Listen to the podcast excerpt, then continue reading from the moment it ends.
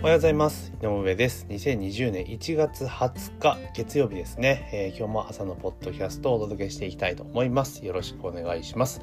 えー、今日はですね、えー、すき家にてスマホなど向けコード決済サービスが順次導入、 PayPay がにがつついたち、 ライン Pay がさんがつふつか、メルペイはごがつから、ハマス市などでも対応予定というね、えー、記事がありましたので、まあ、それについてですねちょっとお話をしていきたいと思います。で、先日ね、あの PayPay が よんじゅっパーセント 還元のセールをにがつにやりますよっていう記事があって、まあ、それの中でお話をしていたんですけど、その時にあの特段触れなかったんですが、すき家ってまだ入ってなかったんですね。あの全然気づかなかったです。もうてっきり入っているものだと思っていたら、実はまだ入っててなかったっていうところなんで、あ、じゃあこのそのタイミングでそのペイペイが仕掛けてくるんだっていうところだったんなんですね。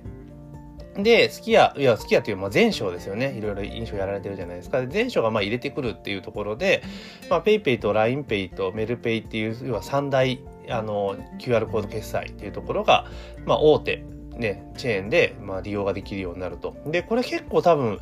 この流れでいくとかなり加速するんじゃないかなと、利用者がね。で、もともと全商のお店って、あの、結構決済ってそう、多様じゃないですか。いろいろ使えるっていうところがあって、で、まあ、電子マネーもそうですし、クレジットカードもそうですしっていうところがあるんですけど、これでまあ、キューアール コード決済とかが入ってくると、まあ、よりお客さんの利便性がすごく高くなるなっていうところですよね。で、あの、キューアール コード決済のいいところって、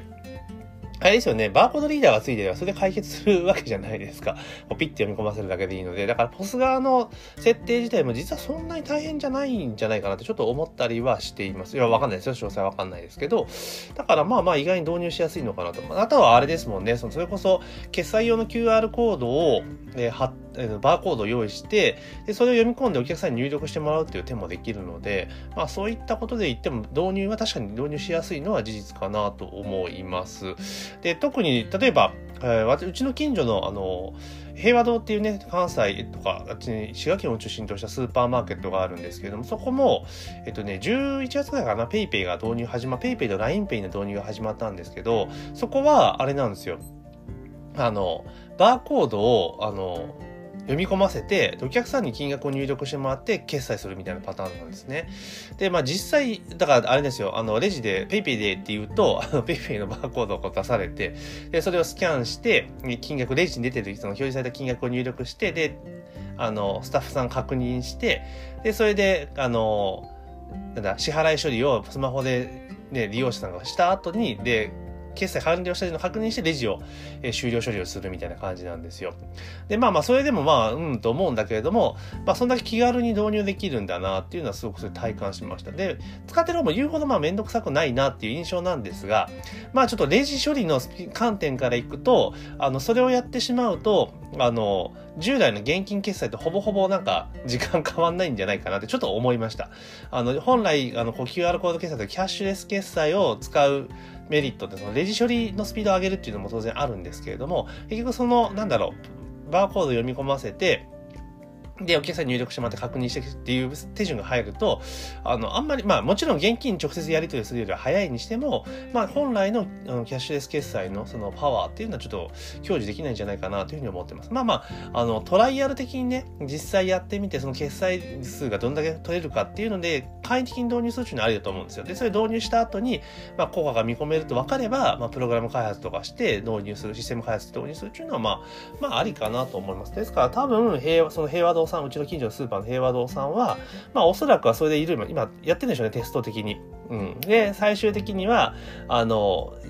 なんだろう、スーパーのその会社のねシステムの更新のタイミングで多分本格導入するかしないかって多分決めるんだろうなっていう気はしています。だからその入力してやってもらうっていうパターンであれば、まあこれがあるからこそ、その中小のほんとちっちゃいお店でも個人経営のお店でも入れられるんだなっていうのが改めてちょっと分かったかなというふうに思います。でちょっと話は戻しますけれども、まあそういう形で全商が入れてくるっていう形になって、で、多分おそらく追随してくるんじゃないかなと、これをきっかけにその PayPay とかそういうのを利用するところは増えてくるかなと、 キューアール コード決済で結構その私もね昨年のじゅういちがつから PayPay っていうのを使うようになったんですよね。 アイディー から切り替えて PayPay を積極的に使うようにしてるんですけれども、まあ利便性が高いからっていうところなんですけど、やっぱりねこまごましたところで使えるところは多いんだけれども、逆に大手チェーンで使えないっていうのが結構あるんですよね。例えば代表的な例でいくとマクドナルド使えないんですよ。うん、マックさん使えないんですね。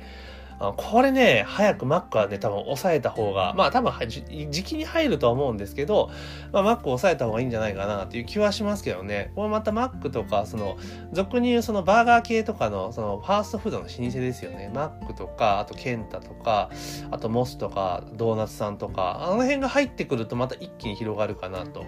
いうところですよね。あとカフェで言うと、スタバとか、ね、サンマルカフェ多分も入ってるかなっていう風な形で、要はユーザーが日常的によく使うお店にどんどんどんどん浸透していくと、まあ利用者増えていくのかなと。で、結局そのなんだろう。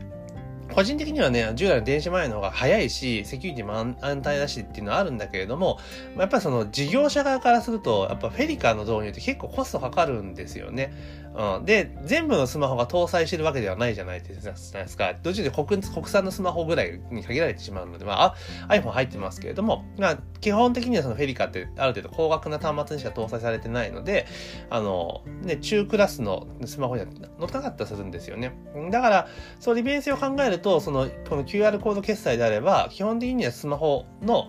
さえあればどんなスマホでも よ, よっぽどねそのなんだろうあの オーエス のなんか古いやつじゃない限りは使えるわけじゃないですか。だからすごく導入しやすいとか利用者を増やしやすいっていうのがあるので、まあこの キューアール コード決済っていうのはまあいいのかなっていう気はしますけれどもね。うん、だからこれでまああとは。ね、本当はね、日本でね、そのフェリカっていう技術がね、どんどん浸透してるから、そこをコストダウンして、もっと導入のハードルを下げて、まあ、フェリカがどんどんどん使えるっていう形にできたらいいんですけれども、やっぱりね、システム開発とかでいろいろ費用がかかっちゃうんで、まあ、しょうがないんかな、という気はしますけどね。うん、ただ、今年、多分その キューアール の二次元、あなんだ、えー、キャッシュレス決済のポイント還元というのが一応今年のろくがつまでじゃないですか。で、間違いなく、多分伸びると思うんですよ。伸び、伸びそうじゃないですか。だって、あれですよね。なんか消費税が入った関係で、やっぱり、やっぱ良くないですよね。数字自体良くなくなってるので、多分延長してくると思うんですよ。で、おそらく、あの、PayPayはもうかなり勝負かけてると思うんで、またそこで結構またドカンとね、いろいろ仕掛けてくるかなという気がすごくしています。で、あとは、その、なんだろう、まあ、結局 PayPay があれじゃないですか。なんだ、えっと、あれですよね。えー、ソフトバンク系ですよね。だからヤフー系だからソフトバンク系だから、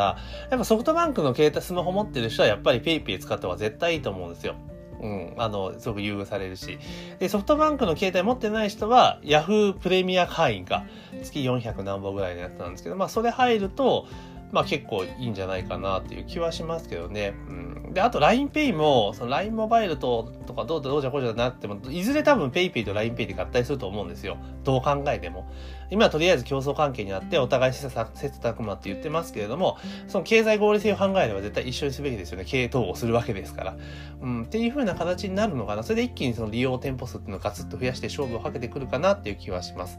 で、あとね、あの、ドコモさんの D 払いとかも、どうなんだろうね。私もドコモユーザーなんですけど、まあ、使えよっていう話なんですが、あの、使ってないんですよね。まあ、どちらか、なんか、D 払いとかで行くと、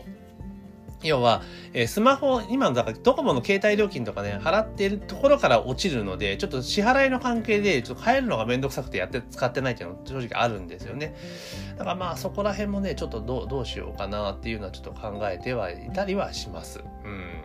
まあでも、どの道ですね、あの、おそらくは最終的には修練されていって、PayPayと ライン が合体して、まああといろいろ複数ありますけれども、まあ最終的には統合されていくんじゃないかなって、結局だからあれじゃないですか、カード、なんだ、電子マネー、従来型の電子マネーでも、あれですよね、あの、まあ交通系って全部使えるから、交通系と、あとエディと、あ、全部残ってんか、結局エディとワオンとナナコと、あと アイディー とクイックペイか。あともそれぐらいに修練されてますもんね。うん。で、基本的にはその、電子マネーの場合っていっこ導入すれば全部導入できるじゃないですか。あれってだからシステムほぼ一緒なんで、あの、いっこ導入すれば、まあ、ちゃんと手数とかの払い目があるんです。契約ちゃんとできれば、全部、全部まで導入できるんですよね、いっかいで。っていうことがあるので、まあまあ、あの、それに比べればやっぱ キューアール コード決済ってハードルが低いから、まあ、修練されつつも、まあ、これは残っていくんですかね。LINE Pay、あ、メル、PayPay と、メル Pay とややこしいですね。D 払いと、あとなんか、ゆうちょ Pay とかもいろいろありましたよね。それがまあ、残ってくるのかなっていう気はしますよね。だって、キューアール コード読ますだけだから、レジ側の処理って多分そんなに、結構汎用性があると思うんですよね。結局だから、読み込んだものをそのデータをどっちに飛ばすかだけじゃないですか。あの要は処理したデータの飛ばし先を調整するだけなので、基本的には読み込むプログラムって一緒ですよね。うん、一緒だと思うので、でフラグ立てるのは多分簡単にできちゃうと思うんですよね。うん、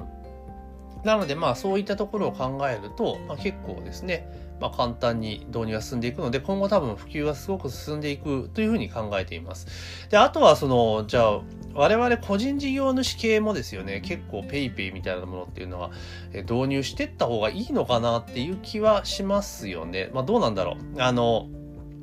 あれじゃないですか。えっと、今って我々の、えー、私は、私が今使っている決済っていうと、クレジットカードは使えるんですね。まあ当然電子マネーは使えないですけど、クレジットカードと、クレジットカードか。だから、クレジットカードもペイ、ペイパルと、あとはストライプっていうところと PayJP っていうのを使っているんで、一応カード決済は対応できるんですよね。で、まあ、もちろんその、なんだろう、我々の業種業態の費用の支払いで言ったら、まあ、電子マネーで決済する金額ではないと思うんですよ。まあ、基本的にはクレジットカードが現金か銀行振込っていうのがまあセオリーかなっていう気がするんですけど、やっ